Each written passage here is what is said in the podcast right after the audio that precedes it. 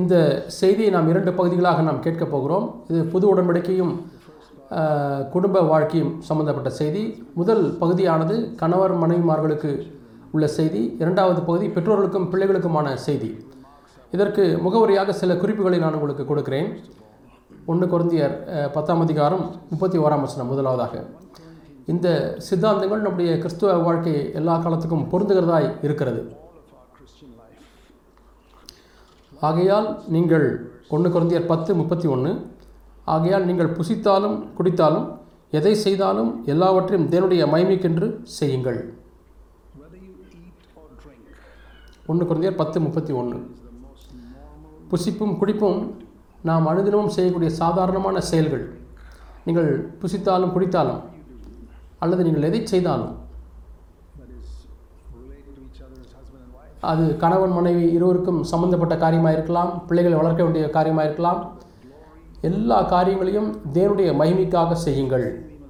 ஆகவே இதை நாம் முதலாவது ஞாபகம் வைத்துக்கொள்ள வேண்டும். நாம் நல்ல கணவன் மனைவி உறவை வைத்துக்கொள்ள விரும்புகிறோம். அது மற்ற மக்களுக்கு சபையில் உள்ளவர்களுக்கு நாங்கள் எவ்வளவு நல்லவர்களாக இருக்கிறோம் அற்புதமான குடும்பம் என்பதை காண்பிப்பதற்காக அல்ல. இதற்கு ஒரு பெரிய சோதனை இருக்கலாம். சபையில் உள்ள சக ச மக்கள் எவ்வளவு குடும்பமான அற்புதமான குடும்பம் என்பதை மற்றவர் பார்க்க வேண்டும் என்று நினைப்பது அது தவறான ஒரு உள்நோக்கம். நீங்கள் இப்படிப்பட்ட உள்நோக்கம் தவறாக இருக்கும் என்று சொன்னால் தேவன் உங்களை தாங்கும்படி எதிர்பார்க்க முடியாது. ஆண்டவரே நான் உமக்கு மைமை கொண்டு வரும்படியாக செய்ய வேண்டும் ஆண்டவரே. ஆகவே பிசாசனுடைய வாய் என்னுடைய குடும்பத்தில் மூடப்பட வேண்டும் ஆண்டவரே. நான் என்னுடைய மனைவியோடு கணவனோடு இடைப்படுகிற விதமானது ஆண்டவரே நாங்கள் என்ன செய்தாலும் ஆண்டவருடைய மகிமைக்காகவே நாங்கள் செய்ய வேண்டும் ஆண்டவரே. இதே காரியம் பிள்ளைகளுக்கும் பொருந்தும். என்னுடைய பிள்ளைகளை எல்லாரும் சபையில் உள்ளவர்கள் எல்லாரும் பார்த்து எவ்வளோ நன்ற நல்ல விதத்திலே பிள்ளைகளை வளர்த்திருக்கிறார்கள் சொல்வதற்காக அல்ல. இதில் இதற்கும் பறித்த ஒரு சோதனை இருக்கிறது. ஒவ்வொரு பகுதியிலையும் இந்த வசனத்தை நீங்கள் ஞாபகத்தில் வைத்துக்கொள்ள வேண்டும். நீங்கள் என்ன செய்தாலும் சரி எல்லாவற்றையும் நீங்கள் தேவனுடைய மகிமைக்காக செய்யுங்கள். நீங்கள் உங்கள் ரட்சிப்பை நிறைவேற்ற இந்த பகுதியில் பிரயாசப்படும் பொழுது மற்ற நாம் பார்க்கக்கூடிய மற்ற எல்லா காரியங்களும் தேவனுக்கு மகிமில்லாத காரியங்கள் எல்லாம் நீங்கள் நீக்கிவிட்டு உங்களுடைய இலக்கை சீக்கிரமாக அடைய முடியும் என்பதை நீங்கள் கண்டுபிடிக்க முடியும். இதுதான் நான் சொல்ல வேண்டிய முதல் பகுதி. நான் முகவுரை குறிப்பாக சொல்லக்கூடிய இரண்டாம் குறிப்பு என்னவென்றால் ஒன்று குறைந்த நான்காம் அதிகாரம். இயேசு கிறிஸ்து மீண்டுமாய் வரும்பொழுது அவர் நம்முடைய வாழ்க்கையும் நம்முடைய குடும்ப வாழ்க்கையும் கணவன் மனை எப்படி வாழ்ந்தால் என்பதையும் எப்படி நம்முடைய பிள்ளைகளை நாம் வளர்த்தோம் என்பதை குறித்து நியாயந்திருக்க நியாயந்திருக்க போகிறார். எதை குறித்து அவர் நியாயந்திருக்க போகிறார்? அவர்கள் எந்த அளவுக்கு சபையிலே ஆராதனை நேரத்தில் எப்படி பிள்ளைகள் நன்றாக நடந்து கொண்டார்கள் அல்லது பிள்ளை மற்ற மக்கள் உங்களை பிள்ளைகளை பற்றி என்ன பேசுகிறார்கள் இவைகளெல்லாம் பூஜ்ஜியம் மதிப்புள்ளதாக இருக்கிறது. ஒன்று குருதியர் நான்காம் அதிகாரம் ஐந்தாம் வசனத்தில் வாசிக்கிறோம். கர்த்தர் வரும்பொழுது இரண்டு காரியங்கள் வெளிச்சத்துக்கு கொண்டு வருவார். அல்லது இரண்டு காரியங்களை அவர் நம்மை சோதித்து அறிவார். கடைசி நாளில் நம்முடைய வாழ்க்கையிலே. கணவன் மனைவி உறவிலையும் சரி எப்படி பிள்ளைகளையும் வளர்த்தீர்கள் என்ப காரியம். முதலாவது காரியம் இருளில் மறைந்திருக்கக்கூடிய காரியங்கள் வெளியே கொண்டு வருவார். உங்களுடைய குடும்பத்திலே யாருமே பார்க்காத நேரத்தில் குடும்பத்தில் எப்படி இருந்தீர்கள் பிள்ளைகள் எப்படி நடந்து கொண்டார்கள்? சபையிலே கூட்டங்களிலே எப்படி பிள்ளைகள் நடந்து கொண்டார்கள் என்பது அல்ல. இல்லை அது கணத்தை தேடுவதாகும். ஆனால் அவர்கள் குடும்பத்திலே இருளிலே யாருமே பார்க்காத பொழுது சபையில் யாரும் பார்க்காத பொழுது எப்படி நடந்து கொண்டார்கள்? இதிலே நீங்கள் கவனம் செலுத்தினால் வெளியங்கமான வாழ்க்கையிலையும் சரியாகும். இரண்டாவது காரியம் அந்த உள்நோக்கம் இருதயங்களின் யோசனைகள் என்று சொல்லப்பட்டிருக்கிறது. இருளில் மறைந்திருக்க காரியங்கள் யாரும் பார்க்க முடியாது. இரண்டாவது காரியம் எந்த உள்நோக்கத்தோடு கூட நீங்கள் நல்ல கணவன் மனை உறவை வைத்துக்கொள்ள விரும்புகிறீர்கள்? எந்த நோக்கத்தோடு கூட உங்கள் பிள்ளைகளை வளர்க்க வேண்டும் என்று விரும்புகிறீர்கள்? நாம் ஏற்கனவே இதை பார்த்தோம். தேவனுடைய மைமிக்காக வளர்க்க வேண்டும். ஆகவே இதில் நாம் கவனம் செலுத்த வேண்டும் என்று சொன்னால் அடிக்கடி என்ன நடக்கிறது என்று சொன்னால் இந்த முக்கியத்துவம் நமக்கு நல்ல சாட்சி இருக்க வேண்டும். கணவன் மனைவியாக நல்ல சாட்சி இருக்க வேண்டும் என்று சொல்லலாம். அது மண்ணுக்கு மக்களுக்கு முன்பாக வாழக்கூடிய வாழ்க்கையாக இருக்கும். நம்முடைய பிள்ளைகள் நன்றாக நடந்து கொள்ள வேண்டும். அவளுக்கு கெட்ட பேர் வா வாங்கக்கூடாது. தேவனுக்கு முன்பாக இப்படி இவ்வளோ காரியங்களை மனு மனிதன் முகத்துக்கு முன்பாக நாம் செய்கிறோம். அது முக்கியம்தான். ஏனென்றால் வேதம் சொல்லுகிறது மக்களுக்கு முன்பாக வெளிச்சம் பிரகாசிக்க வேண்டும். நீங்கள் பிள்ளைகளை வளர்க்கக்கூடிய விதம் வாழக்கூடிய விதம் அதை பார்த்து தேவனை மைமைப்படுத்த வேண்டும். ஆனால் அது எதை பொறுத்திருக்க வேண்டும் என்று சொன்னால் உள்நோக்கத்தை பொறுத்திருக்க வேண்டும். நாம் எப்படி இருளிலே நாம் யாரும் பார்க்காத பொழுது பிள்ளைகள் வளர்க்கிறோம் ஆகவே இவைகள் தான் முகவுரை குறிப்புகளாய் நான் சொல்லுகிறேன். இப்பொழுது கணவன் மனைவி உறவுக்குள்ளாய் நாம் அதை காரியத்துக்குள்ளாய் நாம் செல்வோம் நான் உங்களுக்கு காண்பிக்கக்கூடிய முதல் வசனமானது புருஷர்களே உங்கள் மனைவிக்கு கீழ்ப்படைந்திருங்கள். நான் தவறாய் சொல்லிவிட்டேனா? நீங்கள் வாசித்திருக்கிறீர்களா? நான் தவறாய் சொல்லிவிட்டேனா? இல்லை நான் தவறாய் சொல்லவில்லை. எபேசியர் ஐந்து இருபத்தி ஒன்றை வாசித்து பாருங்கள் நாம் இந்த வசனத்தில் தான் இந்த பகுதி ஆரம்பிக்கிறது. எ- எந்த ஒரு பிரசங்கியாரும் இப்படி பிரசங்கிப்பதை நீங்கள் கேட்டிருக்க முடியாது. எபேசியர் ஐந்து இருபத்தி ஒன்று அதில் என்ன பொருள்படுத்தி சொல்லுகிறது? கணவன் மனைவிமார்கள் கணவருக்கு கீழ்ப்படிந்திருக்க வேண்டும் என்பது அடுத்த வசனம். ஆக முதலாவதாக அந்த வசனத்துக்கு குதித்து போக வேண்டாம். புருஷன்மார்கள் இருபத்தி ரெண்டாம் வசனத்திலிருந்து ஆரம்பிக்க விரும்புகிறார்கள். நான் சொல்லுகிறேன் இருபத்தி ஒன்றாம் வசனத்திலிருந்து ஆரம்பிப்போம். கணவன் மனைவி இரண்டு பேருமே அவர்கள் ஒருவருக்கொருவர் கீழ்ப்படைந்திருக்க வேண்டும். கர்த்தருக்கு தெய்வ பயத்தோட ஒருவருக்கொருவர் கீழ்ந்திருக்க வேண்டும். இருபத்தி ரெண்டாம் வசனத்துக்குள்ள முகவரை தான் இருபத்தி ஓராம் வசனம். ஒரு கணவனுடைய அந்த அகபாவம் இதை ஒரு காலம் ஏற்றுக்கொள்ளாது. அவள் எல்லாரும் இருபத்தி ரெண்டாம் வசனத்திலிருந்து தான் ஆரம்பிக்க வேண்டும் என்று விரும்புகிறார்கள். ஜனங்கள் இந்த ப- பத்தி பத்தியாக பிரிக்கும் பொழுது இருபத்தி ரெண்டாம் வசனத்தை ஆரம்பித்து ப பத்தி ப- பிரித்து விட்டார்கள். இருபத்தோழுந்து ஆரம்பித்திருக்க வேண்டும். அந்த பொருள் என்னவென்றால் நாம் வேதம் சொல்லுகிறது போல கணவனும் மனைவியும் உடன் சுதந்திரராக இருக்கிறார்கள். தேவனுடைய கிருபைக்கு உடன் சுதந்திரராக இருக்கிறார்கள். எபேசியருக்கு வாருங்கள். அதற்கு முன்பாக ஒன்று பேதுருவை நாம் ஒரு நிமிஷம் எடுத்துக்கொள்வோம். ஒன்று பேதுரு மூன்றாம் அதிகாரம். ஒன்று பேதுரு மூன்றாம் அதிகாரம். நாம் இங்கே சொல்லப்பட்டிருக்கிறது ஏழாம் வசனம். இங்கே நான் வாசிக்கிறோம். புருஷர்களே உங்கள் மனைவிகள் மனைவியானவள் பலவீன பாண்டமாக இருக்கிறபடினால் நீங்கள் விவேகத்தோடு அவர்களுடனே வாழ்ந்து உங்கள் ஜெபங்களுக்கு தடை வராதபடிக்கு உங்களோடே கூட அவர்களும் நித்திய ஜீவனாய் கிருபை சுதந்திரத்துக் கொள்கிறவர்களானபடியால் அவர்களோடு செய்ய வேண்டிய கனத்தை செய்யுங்கள். ராஜாவாய் ராணியாய் எண்ணி உடன் சுதந்திரம் என்று சொன்னால் கணவனுக்கு ஒரு சிங்காசனம் மனைவிக்கு ஒரு சிங்காசனம் இருக்கிறது. மனைவி அங்கே பாதபடியில் இல்லை. இல்லை. சமமான சிங்காசனத்திலே அதே அளவிலே தான் இருக்கிறார்கள். கணவனோடு கூட உடன் சுதந்திரராய் மனைவி இருக்கிறார்கள். ஒருவர் மற்றவரை காட்டிலும் மேலானவர்கள் அல்ல. ஜீவனுடைய கிரு கிருபையின் வாழ்க்கையை பார்க்கும் பொழுது. கிருபையை சுதந்திரிக்கும் பொழுது. இப்பொழுது நாம் எபேசர் ஐந்து இருபத்தி ரெண்டிலே வாசிக்கிறோம். அங்கே மனைவி தன் சொந்த புருஷனுக்கு கீழ்ப்படிந்திருக்க வேண்டும். எபேசு ஐந்து இருபத்தி ஒன்றை சரியாக விளங்கி கொண்டால் நீங்கள் இருபத்தி ரெண்டாம் வசனத்துக்கு தயாராக இருக்கிறீர்கள். ஐந்து இருபத்தி ஒன்று எபேசியர் அதை ஒழுங்காக நீங்கள் விளங்கிக் கொள்ளவில்லை என்றால் நீங்கள் இருபத்தி ரெண்டாம் வசனத்துக்கு அவசரப்பட்டு போக வேண்டாம். முதலாவது இருபத்தி ஓராம் வசனத்தை இருவரும் கற்றுக்கொள்ளுங்கள் இருவரும் ஒரு கர்த்தருக்கு பயப்படுகிற பயத்திலே ஒருவருக்கு கீழ்ப்பிடிந்திருங்கள். எதை நாம் உணர்ந்து கொள்ள வேண்டும் என்றால் கிறிஸ்து தான் குடும்பத்துக்கு தலைவராக இருக்கிறார். அதை நீங்கள் நீங்கள் தலைவர் அல்ல. ஆகவே அவர் தலைவராக இருக்கிறார் நீங்கள் இருவரும் உடன் சுதந்திராக இருக்கிறீர்கள். அப்படியானால் கணவன் மனைவி தலையாக இருப்பதற்கு ஆயத்தமாக இருக்கிறான். இல்லாவிட்டால் அல்ல. அதே சமயத்திலே ஒன்று குருந்தியர் பதினோராம் அதிகாரத்திலே ஒரு வசனத்தை நீங்கள் பார்க்க வேண்டும் என்று விரும்புகிறேன். ஒன்று குருந்தியர் பதினோராம் அதிகாரம். இங்கே வாசிக்கிறோம். ஏன் மனிதர்கள் ஜெபிக்கும்படியாக தலை முக்காடு போடாதபடி மன ஆண்கள் ஜெபிக்க வேண்டும். ஆனால் ஸ்திரீகள் முக்காடு போட்டு ஜெபிக்க வேண்டும் என்று சொல்லி சொல்லப்பட்டிருக்கிறது. அதுக்கு ஒரு காரணம் உண்டு. அந்த காரணம் என்னவென்றால் கிறிஸ்து ஒன்று குறந்தர் பதினொன்றாம் அதிகாரம் மூன்றாம் வசனம் அங்கே வாசிக்கிறோம். புருஷ ஒவ்வொரு புருஷனுக்கும் கிறிஸ்து தலையாக இருக்கிறார். ஆகவே புருஷனுடைய தலை மூட கிறிஸ்துவனுடைய மகிமை மூடப்படக்கூடாது. ஆகவே தான் சபை கூட்டங்களிலே ஆண்கள் புருஷர்கள் தலையை மூடக்கூடாது. ஆனால் புருஷன் ஸ்திரீக்கு தலையாக இருக்கிறான். மனுஷன் மகிமை மகிமை மூடப்பட வேண்டும். ஆகவே தான் ஸ்திரீகள் தங்கள் முளையை தலையை முக்காடிட்டுக் கொள்கிறார்கள். இது கீழ்ப்படுத்திருக்கக்கூடிய ஆவை காட்டிலும் அதிகமான ஒரு காரியம். இங்கே அந்த முறை இருக்கிறது பாருங்கள். ஒன்று குறைந்தர் பதினோராம் அதிகாரம் மூன்றாம் வசனம். பிதாவாகிய தேவன் அதற்கு கீழாக கிறிஸ்து கீழாக என்று சொன்னால் அவரும் சமமாகத்தான் இருக்கிறார். இயேசு கிறிஸ்து பிதாவோடு கூட சமமானவராக இருந்தார். எந்த விதத்திலே தேவன் கிறிஸ்துவுக்கு தலையாக இருக்கிறார் என்று சொல்லப்பட்டிருக்கிறது இயேசு தாமாக மனமுவந்து தன்மார்வத்தோடு அந்த கீழ்ப்படுதல் இடத்தை பிதாவுக்கு கீழ்ப்படுகிற இடத்தை இந்த பூமியில் அவர் எடுத்துக்கொண்டார். அதில் எந்த க- க- கட்டாயப்படுத்தும் நிர்பந்தமும் இல்லை. அவர் தானாக முன்வந்து பிதாவுக்கு தன்னை ஒப்புக் கொடுத்தார் பூமியிலே பிதாவுக்கு சமமாக இருந்தாலும் கூட இந்த விஷயத்திலே ஒரு ஸ்திரீக்கு புருஷன் தலையாக இருக்கிறான் உங்களுக்கு புரிந்து விட்டதா ஆகவே ஒரு மனு புருஷன் ஸ்திரீக்கு தலையாக இருக்கிறான் எப்படி தேவனும் கிறிஸ்துவும் சமமாக இருக்கிறார்களோ அதே போல் மனிதனும் மனுஷனும் சமமாக இருக்கிறார்கள். ஆகவே ஸ்திரீ அந்த புருஷனுக்கு எப்படி இயேசு கிறிஸ்து பிதாவுக்கு ச- கீழ்ப்படுகிறார் அதே போல் புருஷ ஸ்திரீக்கு ஸ்திரீ புருஷனுக்கு கீழ்ப்படுகிறார். ஆகவே இயேசு இந்த பூமியிலே பிதாவுக்கு கீழ்ப்படைந்து அதை நமக்கு விளங்க காண்பித்திருக்கிறார். அந்த கீழ்ப்படுதல் என்பது ஒரு அற்புதமான ஒரு காரியம் மகிமையான ஒரு காரியம். அது கீழ்த்தரமான காரியம் அல்ல இதை இயேசு கிறிஸ்து விளங்க காண்பித்தார். யாருக்கு இப்பொழுது இதை விளங்க காண்பிப்பதற்கு தருணம் இருக்கிறது பிரியமானவர்களே? புருஷனுக்கு மனைவிக்கும். புருஷன் கிறிஸ்துவுக்கு கீழ்ப்படைந்திருக்கிறது போல தன்னுடைய மனைவியும் கண்ணியத்தோடு மரியாதையோடு நடத்துகிறது போல. எப்படி இயேசு கிறிஸ்து நம்மை மரியாதையோடு நடக்கிறார் நடத்துகிறார்? இயேசு ஒரு காலம் இயேசு கிறிஸ்து பல காரியங்களை செய்ய முடியாது நம்மை நிர்பந்திக்கப்படுவதில்லை. பல பழைய ஏற்பாட்டினுடைய பிரமாணம் இதை செய்ய வேண்டும் இதை செய்யக்கூடாது செய்வாயாக செய்யக்கூடாது என்று புது உடன்படிக்கையிலே ஒருவன் இ- ஒருவன் என்னை பின்பற்ற விரும்பினால் என்று சொல்லுகிறார் ஒரு நிபந்தனையோடு கூட.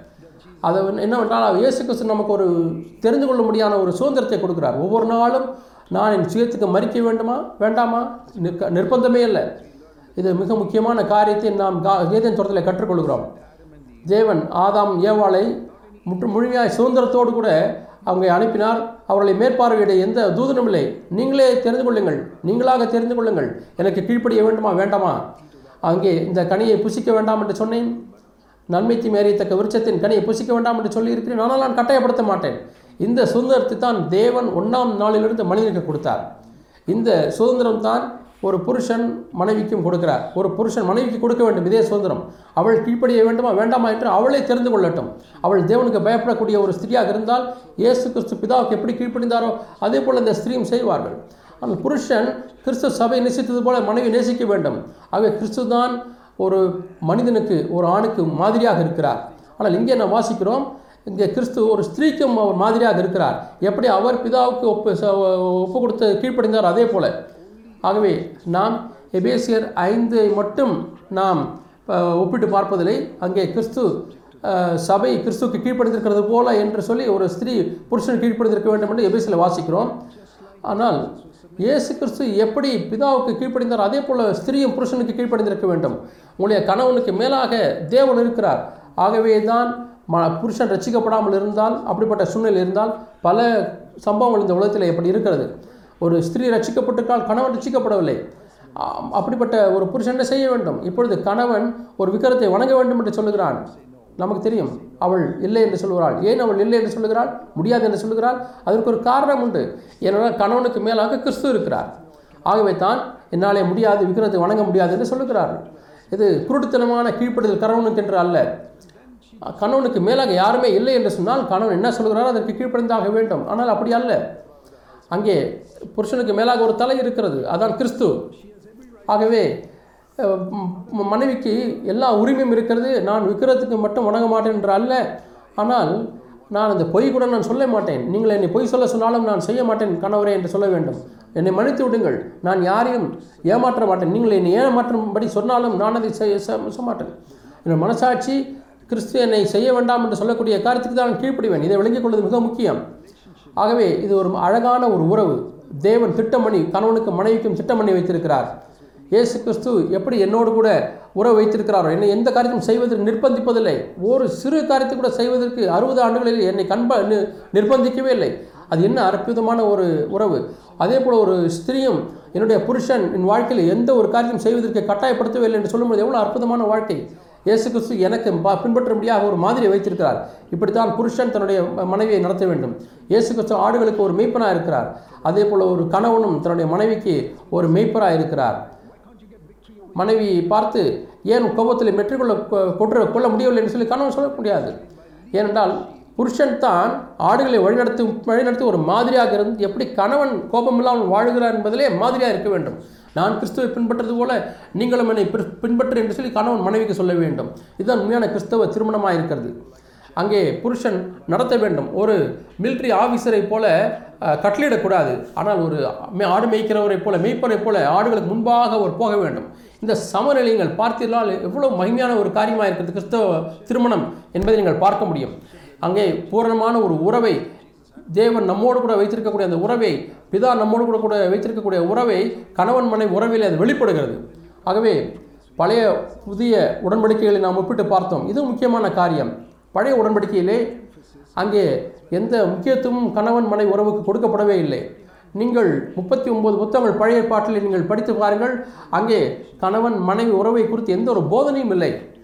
நீங்கள் புருஷனுக்கு மனைவிக்கு உண்மையில்லாதவர்களாய் போய்விட வேண்டாம் விபச்சாரம் செய்ய வேண்டாம். மல்கியா இரண்டாம் அதிகாரத்திலே ஒரு சில புத்திமதிகள் இங்கே இருக்கிறது. முன்னேற்றவர்களாய் மனைவிக்கு முன்னேற்றவர்களாக இருக்கக்கூடாது என்பதிலே ஒரு சில புத்திமதி இருக்கிறது.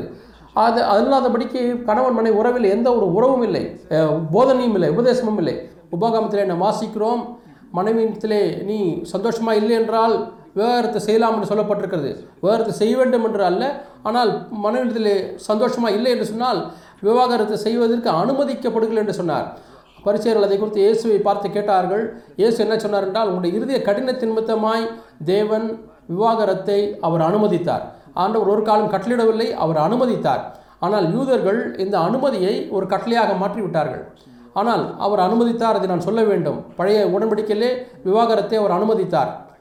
உபாகம் இருபத்தி நான்காம் அதிகாரத்திலே விவாகரத்து செய்த ஒரு ம மனைவி மீண்டும் திரும்பி வந்தால் அவரை திருமணம் செய்யக்கூடாது என்று சொல்லியிருக்கிறார். அப்போ புது உடன்படிக்கையிலே அதில் அதிக முக்கியத்துவமானது கணவன் மனை உறவுக்கு கொடுக்கப்பட்டிருக்கிறது. இதுதான் பழைய உடன்படிக்கைக்கும் புது உடன்படிக்கும் உள்ள வித்தியாசங்களில் ஒன்று. அடிக்கடி நான் சொல்வதை கேட்டிருப்பீர்கள் கேட்டிருப்பீர்கள். சபை என்பது மூன்று மாடி கட்டடம் போல் இருக்கிறது. அந்த கட்டடத்தினுடைய அதி அஸ்திபாரம் மிக முக்கியம். அது என்னவென்றால் இயேசு பிதாவானவர் இயேசுவை நேசித்தது போல நம்மையும் நேசிக்கிறார் என்கிற சத்தியம். யோவான் பதினேழு இருபத்தி மூன்று. இந்த அஸ்திபாரம் இல்லாவிட்டால் நீங்கள் இயேசுக்கு சிந்தைய மெய்யான சரீரம சபையை கட்ட முடியாது. இதற்கு மேலே முதல் தளம் காணப்படுகிறது. முதல் தளம் என்பது நாம் தேவனோடு கூட உள்ளதான தூய மனசாட்சியோடு கூட நடக்கக்கூடிய தனிப்பட்ட வாழ்க்கை. கணவன் மனைவி ஒவ்வொருவரும் தேவனோடு கூட சுத்த மனசாட்சியோடு நடக்க வேண்டும். இதுதான் முதல் தளம். இதற்கு மேலாக இரண்டாவது தளம். அந்த இரண்டாவது தளம் என்னவென்றால் இரண்டாவது மாடி என்னவென்றால் அங்கே கணவன் மனைவி உறவு அங்கே வருகிறது. இந்த இரண்டாம் தளம் உங்களுக்கு முதல் தளம் இல்லாமல் கட்ட முடியாது. இரண்டாம் தளத்தை கட்ட முடியாது. ஒரு கணவனும் மனைவியும் நல்ல மனசாட்சியோடு நடக்க முடியவில்லை என்று சொன்னால் அவர்கள் இரண்டாம் தோழவை இரண்டாம் தளத்தை அவர் கட்டவே முடியாது. அது ஒருவருக்குள்ள உறவு. ஒரு நல்ல கணவன் மனைவி உறவு என்பது அதற்கு அதற்கு கீழாக ஒரு அஸ்திபாம் இருக்க வேண்டும். தேவன் இயேசுவை நேசித்தது போலவே என்னை நேசிக்கிறார். அதில் நான் பாதுகாப்பாக இருக்கிறேன். என்னுடைய கணவனுக்கோ மனைவிக்கோ நான் நிரூபித்து காண்பிக்க தேவையில்லை. நான் ஒன்றுமே நிரூபித்து காண்பிக்கக்கூடிய தேவையில்லை. இயேசு நேசித்தது போலவே என்னை தேவன் நேசிக்கிறார். ஆகவே அதிலே பாதுகாப்பாக நான் இருக்கிறேன். இந்த அஸ்திபாரத்திலே நான் நல்ல மனசாட்சியோடு கூட கணவன் மனைவி நடக்க வேண்டும். அப்பொழுது நீங்கள் கணவன் மனைவியாக ஒரு நல்ல உறவை கட்ட முடியும். இது மிக மிக முக்கியம். ஏன்? அநேக கணவன் மனைவிகளுக்குள்ளாக பிரச்சனைகள் வருகிறது என்று சொன்னால் அந்த இரண்டாம் தளமானது ஆடுகிறது அசைகிறது. ஏனென்றால் அவர் நல்ல அஸ்திபாரத்திலே அவர் கட்டவில்லை. இயேசு கிறிஸ்துவை நேசித்து போல தங்கள் பிதாவானவர் நேசிக்கிறார் என்பதை நம்புவதில்லை பாதுகாப்பு உணர்வாக இல்லை. ஆகவே அவர் நல்ல மனசாட்சியில் நடக்க முடியவில்லை. ஆகவே இரண்டாம் தளத்திலே இருக்கக்கூடிய பிரச்சனை அது தேவனுடைய அன்பை குறித்து உங்களுக்கு தவறான ஒரு புரிந்து கொள்ளுதல் இருக்கிறபடினால இருக்கிறது. நல்ல மனசாட்சி நடக்கவில்லை. ஆகவே தான். ஆகவே சில சமயத்தில் கையில் ஒரு சொறி வருகிறது அரிப்பு வருகிறது. அது அங்கே தோளிலே பிரச்சனை இல்லை உள்ளே இருக்கிறது சரீரத்தில் இருக்கிறது. அதனுடைய வேர் உள்ளே இருக்கிறது. ஆகவே அதுதான் அதை நீங்கள் இடைபட வேண்டும். ஆகவே அடிக்கடி கணவன் மனைவி உறவிலே பிரச்சனை வரும்பொழுது திருமண ஆலோசனத்தில் போறீர்கள் எப்படி நீங்கள் பேச வேண்டும் உன்னை நான் நேசிக்கிறேன் காதலிக்கிறேன் என்றெல்லாம் சொல்ல வேண்டும் என்று சொல்கிறார்கள் அது பிரச்சனையை தீர்ப்பதில்லை. நீங்கள் அசிபாரத்தோடு கூட இடைபட வேண்டும். அந்த முதல் தளத்தில் உள்ள பிரச்சனையை நீங்கள் தீர்க்க வேண்டும். அதற்கு மேல் தான் அதற்கு மேலே தான் மூன்றாவது தளத்தை கட்ட முடியும். அது சபை. ஆகவே சபை எந்த அளவுக்கு வலிமையாக இருக்கிறது என்று சொன்னால் சபையில் இருக்கக்கூடிய மக்கள் எந்த அளவுக்கு தேவனுடைய வேறு அன்பில் வேறு இருக்கிறார்கள் நல்மன சாட்சியில் நடக்கிறார்கள் கணவன் மனை உறவிலே உறுதியாக இருக்கிறார் என்பதை குறித்த பொறுத்திருக்கிறது. நான் கடை இது மிக மிக முக்கியம். நான் மணிக்கணக்காக பேச முடியும். கடைசியாக ஒரு காரியத்தை சொல்ல விரும்புகிறேன். இங்கே நாம் இன்னொரு காரியத்தை நான் பார்க்கிறோம். பழைய உடன்படிக்கையில் இது பழைய ஏற்பாட்டில் இது காணப்படுவதில்லை. பரிசுத்த ஆவியினாலே நிறைக்கப்பட்டிருங்கள் அது ஒரு கட்டளையாக கொடுக்கப்பட்டிருக்கிறது. நாம் பரிசுத்த ஆவியானவர் பழைய ஏற்பாட்டில் வந்த மக்களை குறித்து நாம் வாசிக்கிறோம். ஊழியத்திற்காக தான் நான் பரிசுத்தாவின் மீது வந்தார். இங்கே அந்த பழைய உடன்படிக்கை பரிசுத்தாவி நிரப்புதலை பற்றி சொல்லப்படவில்லை. அங்கே ஒரு முக்காடை போல பரிசுத்த ஆவியானவர் அங்கே முக்காடை போட்டது மேலே ஆவியானவர் வருகிறார். அது வழிகிறது. அந்த முடியை எடுத்தா விட்டால் முடி எடுத்து விட்டால் பரிசுத்தாவின் உள்ளே வருகிறார். உள்ளிருந்து பரிசுத்த நிரம்பி வழிகிறது. இதுதான் புதிய ஏற்பாட்டினுடைய நிரப்புதல். இதுதான் மத்திய எபேசியர் ஐந்து பதினெட்டில் சொல்லப்பட்டிருக்கிறது. பழைய புது உடன்படிக்கை புது ஏற்பாட்டிலே பரிசுத்தாவினால் நிரந்தரங்கள் என்று சொல்லக்கூடிய கட்டளை இந்த ஒரு இடத்திலே மட்டும்தான் வாசிக்கிறோம். அதற்கு பிறகு என்ன செய்ய வேண்டும்? அந்நிய பாஷை பேச வேண்டுமா? இல்லை. நீங்கள் நன்றி எறிதலுள்ளா இருங்கள். நீங்கள் நன்றி எறிதலுள்ள இறுதித்தோடு கூட பேசுங்கள். அதற்கு பிறகு என்ன பா- வாசிக்கிறோம்? கணவன் மனையை ஒருவருக்கு கீழ்ப்படிந்திருங்கள். கற்பனை செய்து பாருங்கள். பரிசுத்தாவினால் நிரப்பப்பட வேண்டும் என்கிற கட்டளையானது அது திருமண வாழ்க்கைக்குள்ளாக நடத்துகிறது. ஆகவே அநேக மக்கள் இந்த சத் நல்ல பரிசுத்தாவின் நிரப்பப்படுவதனுடைய அடையாளம் இது- அடையாளம் இதுதான் என்பதை பார்க்க விரும்புகிறேன். முதலாவது ஆவிக்குரிய வாழ்க்கையிலே நி- ஆவியிலே ஆவியில் நிரப்பப்பட்டில் என்பதற்கு அடையாளம் என்னவென்றால் நல்ல கணவன் மனை உறவுதான். நாம் வாசிக்கிறோம். நீங்கள் பரிசுத்தாவில் நிரப்பப்பட்டு இருபத்தி ஓராம் வசனம் ஒருவருக்கு கீழ்ப்படிந்திருங்கள். மனைவிகள் கர்த்தருக்கு கீழ்ப்படுகிறது போல உங்கள் சொந்த புருஷருக்கு கீழ்ப்படிய வேண்டும் என்று வாசிக்கிறோம். முப்பத்தி மூன்றாம் வசனம் கணவன் மனைவி மனைவியினிடத்திலே அன்பு கூற வேண்டும். மனைவி புருஷனிடத்திலே பக்தியாக இருக்க வேண்டும். முப்பத்தி மூன்றாம் வசனம். மனைவி அறிந்து கொள்ள வேண்டிய முக்கியமான காரியம் என்னவென்றால் தன்னுடைய கணவன் தன்னை நேசிக்கிறான் என்பதை மனைவி அறிந்து கொள்ள வேண்டும். முப்பத்தி மூன்றாம் வசனம். ஒரு மனைவி கணவனுக்கு செய்ய வேண்டிய முக்கியமான காரியம் என்னவென்றால் கணவனுக்கு கொடுக்கக்கூடிய மதிப்பு மரியாதை. ஆகவே புருஷர்கள் மனைவிகளுக்கு அ- அன்பு கூற வேண்டும். மனைவிமார்கள் புருஷருக்கு மரியாதையாக நடந்து கொள்ள வேண்டும். இதுதான் பரிசுத்தாவினால் நிரப்பப்பட்டவனுடைய அடையாளம். இது குடும்பம் என்கிற காரியத்தில் பின்பாக வருகிறது. குடும்பம் என்பது ஆர் ஆறாம் அதிகாரம் ஒன்றிலிருந்து நான்கு வசனங்கள். குடும்பம் என்கிற காரியம். ஆறாம் அதிகாரம் ஐந்து ஒன்பது வசனங்களிலிருந்து வாசிக்கிறோம். வேலைக்காரர்கள் எஜமான்கள். அந்த நாட்களில் எல்லா குடும்பங்களிலுமே அடிமைகள் அடிமைகளும் வேலைக்காரர்களும் இருந்தார்கள். ஆகவே இதெல்லாம் குடும்ப உறவை பற்றி தான் பேசுகிறது. ஐந்தாம் அதிகாரம் எபேசியர் இருபத்தி ரெண்டு முதல் ஆறாம் அதிகாரம் ஒன்பதாம் வசனம் வரை. இதனுடைய முக உறவு என்னவென்றால் ஆவினாலே நிறைந்திருங்கள். இந்த பகுதியின் பின்பக்கத்திலே என்ன வாசிக்கிறோம்? பிசாசை எதிர்த்து நில்லுங்கள். வேதத்திலே ஒரே ஒரு இடத்திலே தான் நீங்கள் சர்வாயுத வருத்தத்தை நீங்கள் தரித்து கொண்டு பிசாசை எதிர்க்க வேண்டும்.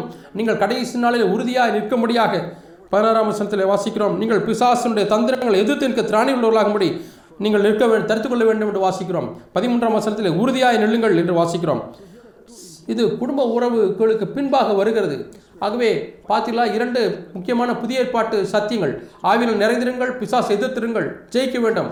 இது ரெண்டுக்கும் இடையிலே தான் கணவன் மனைவி உறவும் பெ பெற்றோர் பிள்ளைகளுடைய உறவு காணப்படுகிறது. நீங்கள் இதனுடைய முக்கியத்துவம் நீங்கள் பார்த்தீர்களா? பிசாசு உங்களை குடும்பத்தை தாக்கப் போகிறோம் அதைத்தான் நம்ம இங்கே வாசிக்கிறோம். நீங்கள் பரிசுத்தாக நிரப்பப்பட வேண்டும். இந்த குடும்பத்தை தேவன் நீங்கள் விரும்புகிறவனமாய் கட்டுவதற்கு. இது எவ்வளவு முக்கியம் குடும்பம் என்பதை நாம் இங்கே நாம் பார்க்கிறோம். புது உடன்படிக்கையில் நாம் பார்க்கிறோம்.